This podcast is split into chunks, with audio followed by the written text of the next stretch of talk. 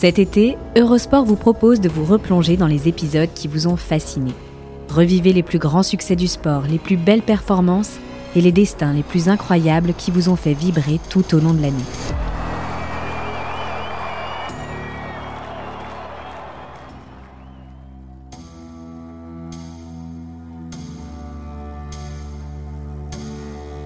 Il y a tout juste 40 ans, Björn Borg et John McEnroe livraient en finale de Wimbledon un duel homérique, sublimé par le tie-break le plus célèbre de l'histoire du tennis.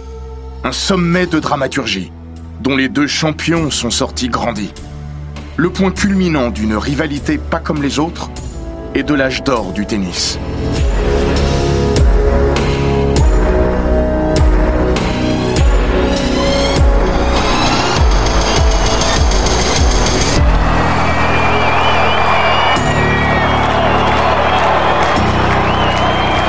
Bienvenue dans les grands récits d'Eurosport.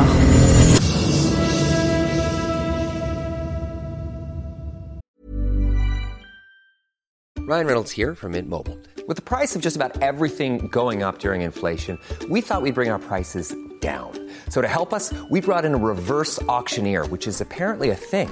Mint Mobile unlimited premium wireless. Ready to get 30, 30, bit to get 30, bit to get 20, 20, 20, bit to get 20, 20, bit to get 15, 15, 15, 15 just 15 bucks a month. So, Give it a try at mintmobile.com slash switch. $45 upfront for three months plus taxes and fees. Promo rate for new customers for limited time. Unlimited more than 40 gigabytes per month. Slows. Full terms at mintmobile.com.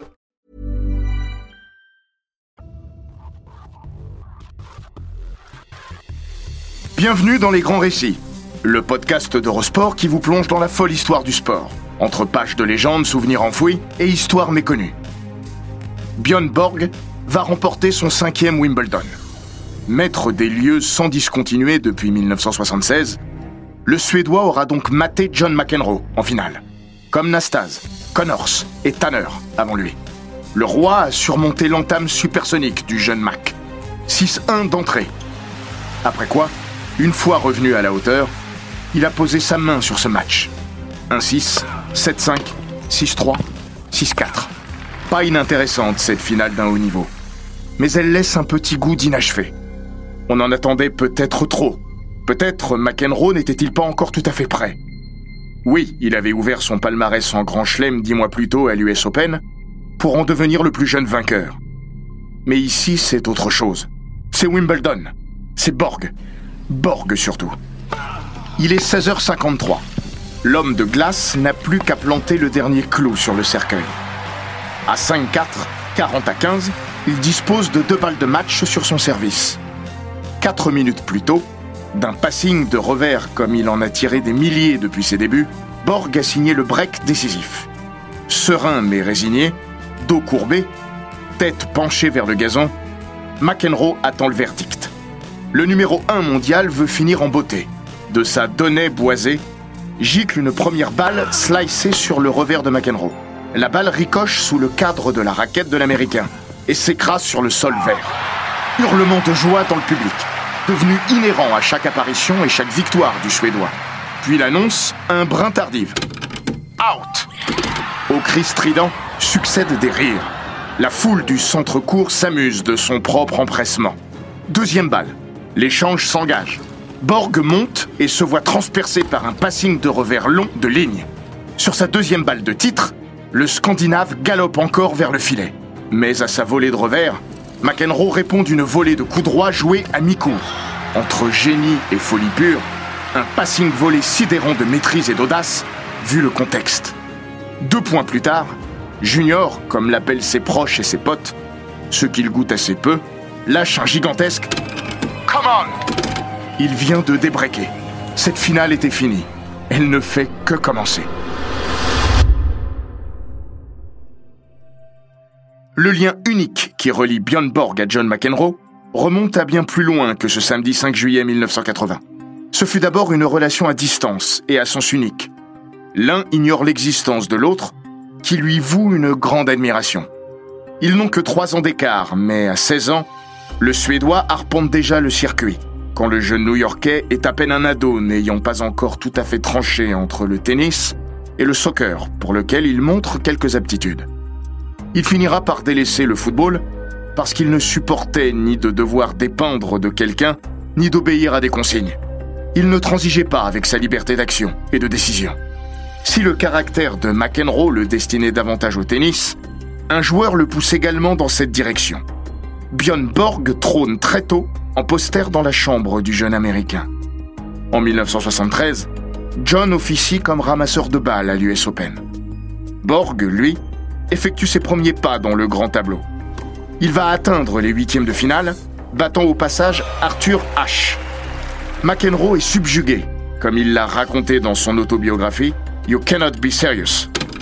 Il devait avoir 17 ans, mais il dégageait une telle aura. Je le trouvais magique, comme un dieu viking qui aurait atterri sur un cours. Il n'est pas le seul à subir cet étrange pouvoir de fascination. Deux mois plus tôt, lors de ses débuts à Wimbledon, l'ange blond a déclenché des scènes hystériques. Après sa victoire au premier tour, une horde se rue sur Borg sur le chemin du vestiaire. 300 jeunes filles hurlent, rappelant des images similaires avec les Beatles dix ans plus tôt. Il finit par être plaqué au sol. La presse anglaise parlera de borgasme.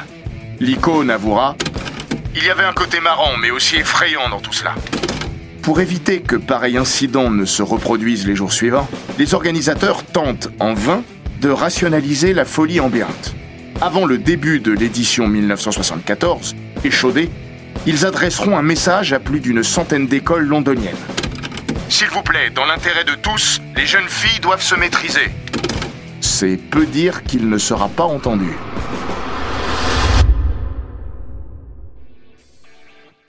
Avec son air de Jésus sans barbe, son regard pénétrant, ses cheveux blonds ondulés, son côté mystérieux, Borg a tout pour séduire.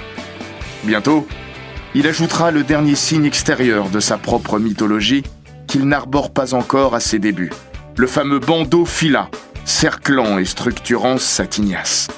Jamais un joueur de tennis n'avait provoqué un tel engouement.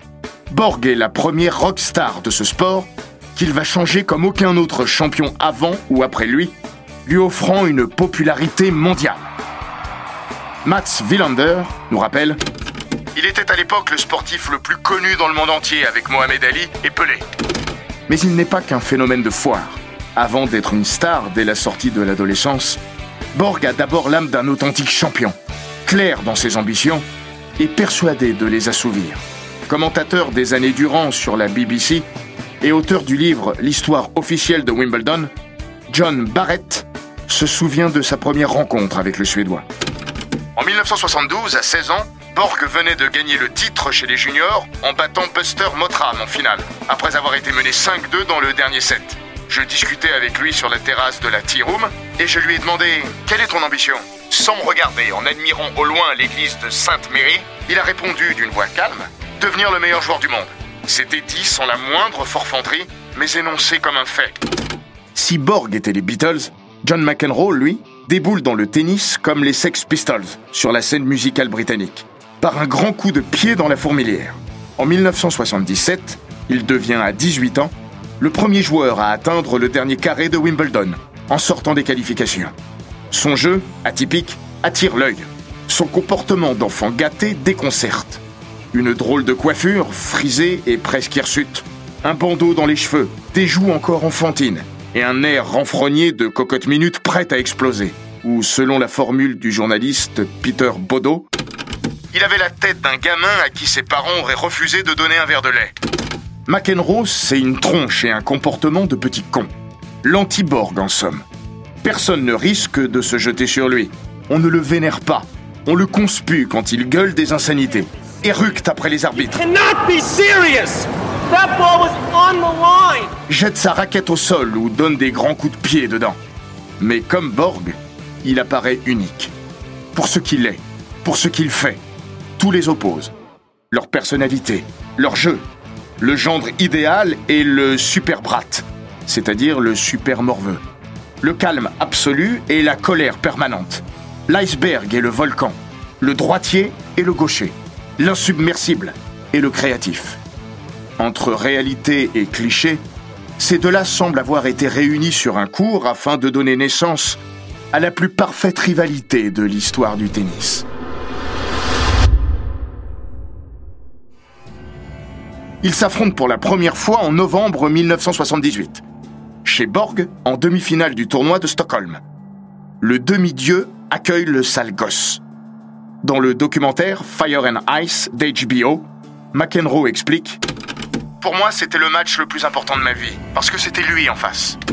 Sur un cours ultra rapide, l'Américain fait des merveilles. Et s'il est impressionné, il n'en montre rien.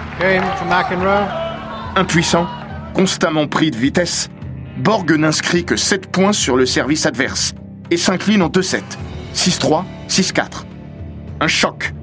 Pour la première fois depuis le début de sa carrière, le Suédois est battu par un joueur plus jeune que lui. À l'image d'un Roger Federer avec Rafael Nadal au XXIe siècle, Borg trouve en ce jeune et impétueux gaucher un rival sans la moindre peur, et dont le jeu se marie mieux avec le sien que le contraire. Deux mois et demi plus tard, McEnroe prouve que Stockholm ne relevait pas de l'incident. À Richmond, il sert pour le match dans le deuxième set. Borg sort d'on ne sait trop où quatre retours diaboliques, arrache le tie-break et s'impose 4-6, 7-6, 6-3. Mais le coup est encore passé près. Pour McEnroe, c'est la fin du monde. Lors de leur conférence de presse commune, pendant que Borg répond aux questions des journalistes, il reste la tête enfouie dans les mains. Rentré à son hôtel, le Suédois réalise qu'il a oublié un sac de raquettes dans le vestiaire. Lorsqu'il regagne la salle, il trouve McEnroe dans la même position, prostré, et n'en revient pas. Six semaines passent. Une autre demi-finale à la Nouvelle-Orléans. Comme souvent, la tête à claque du Queens a les fils qui se touchent. À 5-5 dans le troisième set, McEnroe devient fou. Borg est au filet. Il l'appelle et accompagne ses paroles d'un geste de la main. John, viens ici. McEnroe se souvient. Je me suis dit, mon Dieu, il va me dire que je suis le plus grand trou du cul à jamais avoir existé. Mais pourquoi est-ce que j'ai fait ça Il secoue la tête, sourit comme un gamin pris la main dans le pot de confiture. Borg continue de lui faire signe de s'approcher. Alors il s'exécute. Mais au lieu de la redouter remontrance, il reçoit un message bienveillant. Écoute John, relax, c'est qu'un jeu, et c'est un super match. Super Brat se calme et rafle la mise au tie-break du troisième set. Dans la carrière de John McEnroe, c'est un moment décisif. Pas parce qu'il vient de signer son deuxième succès en trois matchs contre le patron du circuit, mais parce que ce dernier l'a adoubé. Ça a boosté ma confiance. C'était si rare que Bjorn dise quoi que ce soit, encore moins un truc de ce genre. Ça a quelque chose à voir avec le respect, un truc de champion à champion. Il devait penser que j'étais un peu dingue, mais ça ne le dérangeait pas. Borg confirme J'ai aimé ce mec depuis le début. Loin de la haine dont se nourrit un Connors, ces deux-là s'entre-déchirent dans un respect commun, et même une forme d'affection mutuelle. On est plus près de la bromance que d'Ali Frigers. Si Bjorn comprend à ce point son nouveau rival, c'est qu'il a été McEnroe avant d'être Borg. Le Martien, comme l'avait surnommé Nastase, parce qu'il n'affichait aucune émotion humaine avant, pendant ou après un match, a été un gamin à l'attitude infecte sur le court. Le Roumain en plaisantait d'ailleurs. Quand il revenait au vestiaire, vous ne pouviez pas savoir s'il avait gagné ou perdu. Colérique, pleurnichard après chaque défaite, désagréable avec les arbitres et ses adversaires. À 13 ans, il dépasse les bornes, au point qu'à la demande de son club, la fédération suédoise décide de le suspendre 6 mois. Il opère dès lors un virage à 180 degrés. Je me suis fait une promesse, ne plus jamais ouvrir ma bouche sur un cours de tennis. Il va la tenir, jusqu'à créer le mythe de Iceborg, l'homme sans émotion. Le grand public, ignorant ses errements passés, n'imagine alors pas qu'à l'intérieur, il était en constante ébullition. Son entraîneur de toujours, Lennart Bergelin, confiera Le plus grand accomplissement de Björn Borg, c'est la manière dont il est devenu le maître de lui-même. Comme le reste du monde, John McEnroe a toujours été bluffé par le stoïcisme de son idole rivale. Tant de points disputés, tant de matchs joués, de frustrations, d'erreurs à accepter, les siennes ou celles d'un arbitre, d'un juge de ligne. L'Américain s'insurge presque. Nom de Dieu, même Villander pouvait parfois se mettre en colère et contester une décision. Comment un type peut ne pas avoir plus de 3 ou 4 expressions sur le visage en 12 ans de carrière? En deux occasions, postérieures à la finale 1980 de Wimbledon, Borg va fendre l'armure. La première, lors d'une exhibition à Francfort, en décembre 1980. En compagnie de McEnroe, Connors et Gerulaitis. Alors que ce dernier affronte Borg, le Suédois manque un passing. Pensant sa voix couverte par le public, il laisse échapper un Merde Tout le monde l'a entendu. McEnroe se souvient Vita s'en est resté bouche bée, puis il est tombé à genoux sur le cours et a commencé à s'incliner pour le saluer. Le public a fait une standing ovation à Bjorn. L'autre scène, bien moins anecdotique, se déroule juste après, en janvier 1981, lors du Masters. Opposé à McEnroe en match de poule, Borg conteste un overrule de l'arbitre en sa défaveur dans le tie-break du deuxième set, à 3-3. Il s'approche du juge de chaise, lui demande calmement de consulter son juge de ligne, ce qu'il refuse de faire. Borg reste à côté de l'arbitre. Le temps passe. Les avertissements pleuvent. Les points de pénalité aussi. Lorsque le numéro 1 mondial reprend le jeu, il est mené 6-3. Il finira par s'imposer en 3-7. Mais la séquence interpelle. Mentalement, Borg arrive au bout du rouleau. L'effort produit pour maintenir ce contrôle permanent de ses émotions explique en partie pourquoi le natif de Stockholm a rangé les raquettes à 26 ans. Il s'était consumé. En attendant, Borg produit donc un double effet sur McEnroe. Depuis la Nouvelle-Orléans, non seulement il extrait le meilleur de son tennis à chaque confrontation, mais il le transforme au plan comportemental. Il y a eu un certain nombre de fois dans ma carrière où j'ai perdu des matchs que je n'aurais probablement jamais dû perdre, mais où en plus je me suis comporté comme un abruti. Mais je me suis jamais comporté comme un abruti quand j'affrontais Borg. Je le respectais trop pour ça. Je respectais l'événement que ça représentait. Que je gagne ou que je perde, j'avais conscience de faire partie de l'histoire. Le 5 juillet 1980, sur le Center Court de Wimbledon, c'est donc John Jekyll qui affronte Borg. Deux jours plus tôt, son double maléfique, Hyde, s'est montré sous son jour le plus sombre contre Jimmy Connors, qui a fini à un changement de côté par lui demander de fermer sa gueule. Vainqueur en 4-7, il s'est encore mis tout le public à dos. Rien de tel cette fois. Pas un mot plus haut que l'autre. Pas un geste plus bas que la morale. Depuis le début de l'ère Open, 12 ans plus tôt, aucun match de tennis n'a suscité une telle excitation. Notamment en Suède, où Borg a accédé au rang de dieu vivant. Mats Wilander, 15 ans à l'époque, se souvient. C'était leur premier duel en Grand Chelem. Il y avait beaucoup d'engouement autour de ce match. Une énorme attente même. Mais en Suède, nous savions que John McEnroe avait le style parfait pour embêter Borg et peut-être même pour le battre. Il l'avait déjà fait, à Stockholm notamment. Pour sa première finale à Wimbledon, McEnroe n'affiche aucun signe de nervosité. Ni l'enjeu, ni le lieu, ni la stature de son adversaire ne l'impressionnent. Pas plus que l'agressivité du public à son endroit. Après coup, il clamera Les sifflets? Et alors? J'étais là où je voulais être, c'est tout. Mais comme tout le monde, Lorsqu'il se retrouve avec deux balles de match contre lui à 5 jeux à 4 dans le quatrième set, il pense que tout est fini. Ce miracle lui offre un sursis qui s'étirera sur plus d'une heure et quart. Surtout, il change la donne, comme le confirmera McEnroe. Quelque chose de magique venait de se passer. J'avais de nouveau envie de me battre.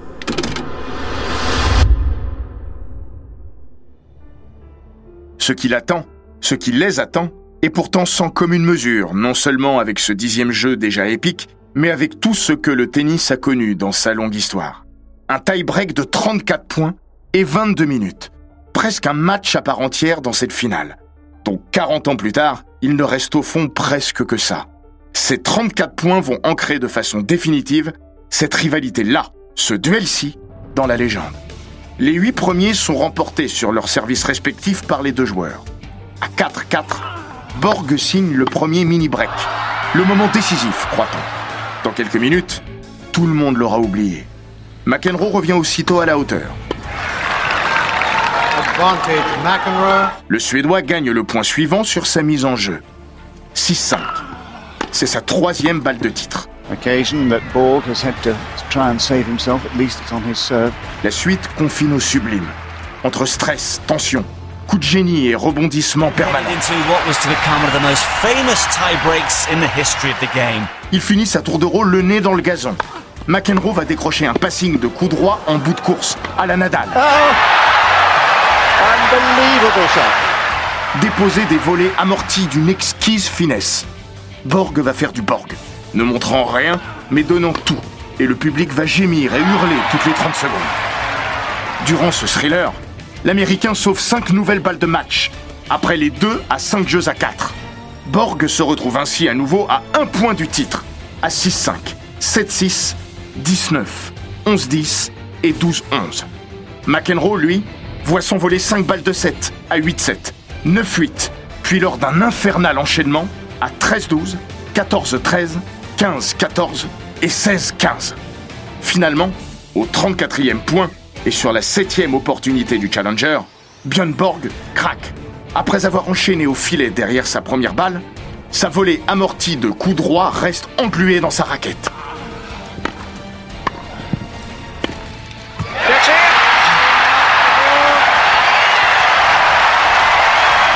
C'est fait. 18-16. La fin d'un passage hors du temps comme une parenthèse enchantée.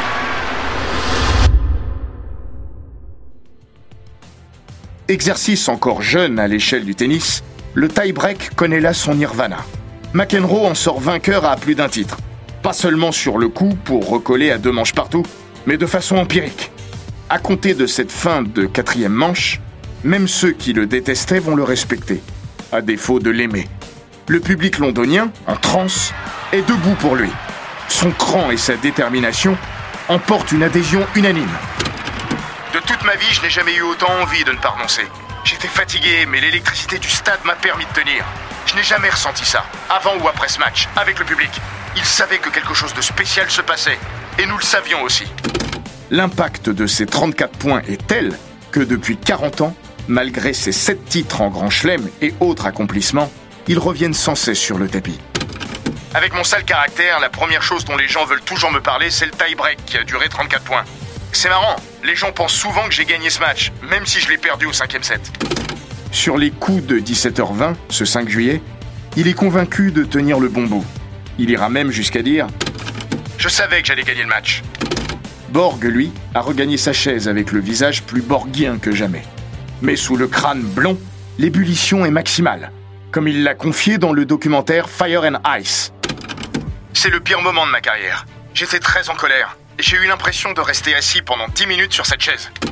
Personne n'aurait sans doute rien trouvé à redire si le juge arbitre du tournoi s'était immiscé sur le center court pour proclamer que ce match ne méritait pas de perdant, s'achèverait là, sans vainqueur. Tel un joueur d'échecs, Borg aurait peut-être accepté le nul. Il doit servir à l'entame du cinquième set. Un avantage sur la durée s'il le tient. Pas une sinécure sur le moment. 0-15. 0-30. Le roi vacille. Le quadruple tenant du titre estime J'avais le tie-break en tête pendant tout ce premier jeu. Si John me break là, c'est fini. Il gagne le match. Comment surmonter ça? 7 balles de quintuplé. Il aurait dû embrasser le trophée depuis plus d'une demi-heure. Qu'est-ce qu'il fout encore là? À devoir ramer, tout reprendre à zéro ou presque. McEnroe, s'il est désormais certain d'aller chercher ce match, n'a en revanche jamais envisagé une seconde que Borg puisse le lui donner.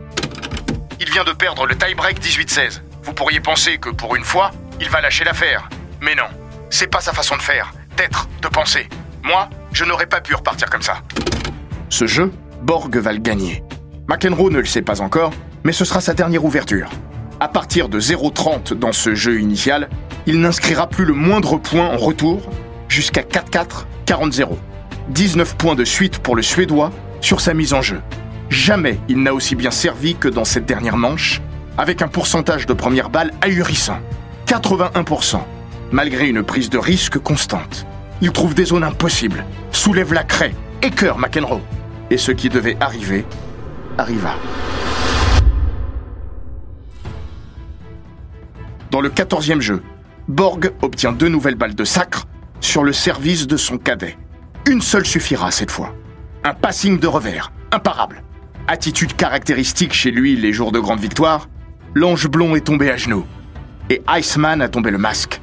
Le soulagement, la joie, la fatigue, la fin de la peur, tout cela se lit sur ses traits et dans son regard.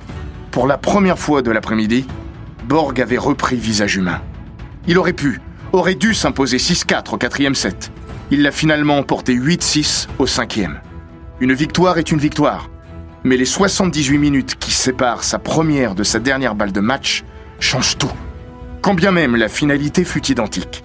Pour lui, pour eux, pour nous, ces 78 minutes sépare une consécration de plus d'une page majuscule de l'histoire du sport.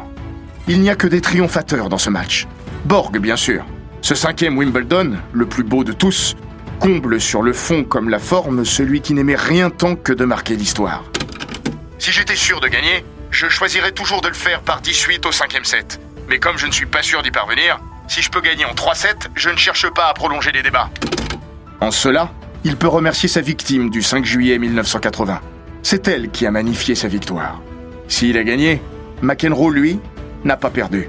L'un est sorti vainqueur, l'autre grandit. Il dira dans le livre de Stephen Tignor D'une certaine manière, ça ne me dérange pas de ne pas avoir gagné ce match. Ce jour-là, j'ai beaucoup appris sur Borg, sur moi, sur le tennis. Il a compris notamment que ce royaume serait bientôt le sien. Un an plus tard, lors de la revanche au même endroit, il battra Borg en 4-7, comme il l'avait battu en finale de l'US Open 1980 et comme il le dominera à nouveau en finale de l'US Open en 1981. Après quoi, Björn Borg, lassé de tout, ira voir ailleurs, laissant McEnroe orphelin et un peu désemparé.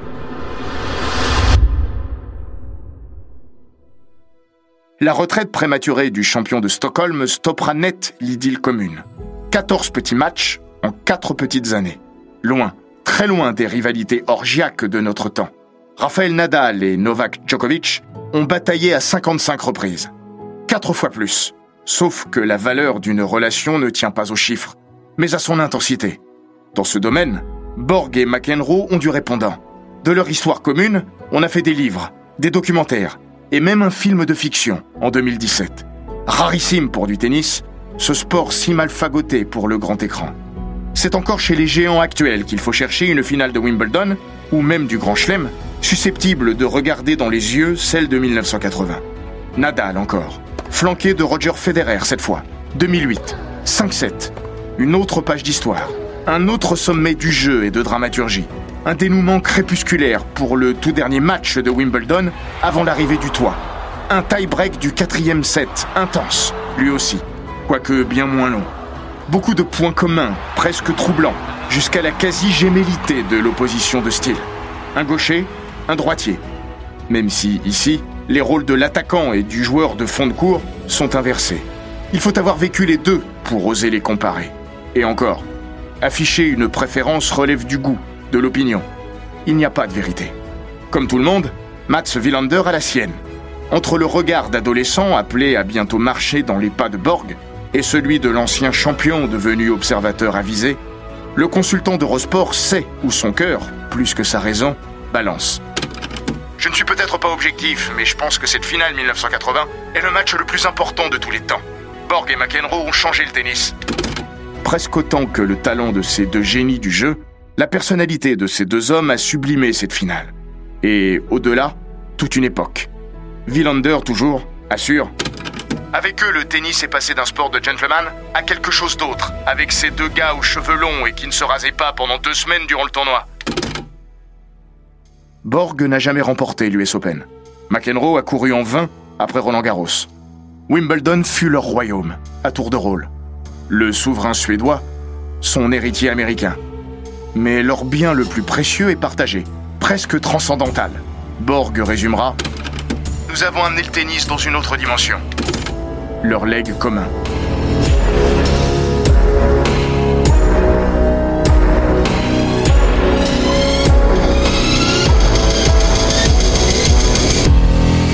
Cet épisode des grands récits d'Eurosport a été écrit par Laurent Vergne. Il est raconté par Florian Bayou, monté par Romain Redon et produit par Bababam. N'hésitez pas à vous abonner, commenter, partager et noter ce podcast sur Apple Podcast, Google Podcast, Castbox, Spotify, Deezer et toutes les plateformes audio.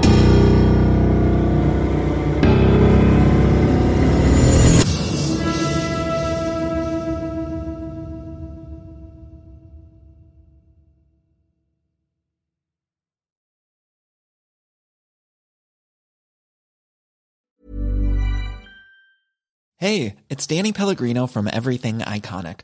Ready to upgrade your style game without blowing your budget? Check out Quince. They've got all the good stuff shirts and polos, activewear, and fine leather goods, all at 50 to 80% less than other high end brands. And the best part? They're all about safe, ethical, and responsible manufacturing. Get that luxury vibe without the luxury price tag. Hit up quince.com slash upgrade for free shipping and 365 day returns on your next order. That's quince.com slash upgrade.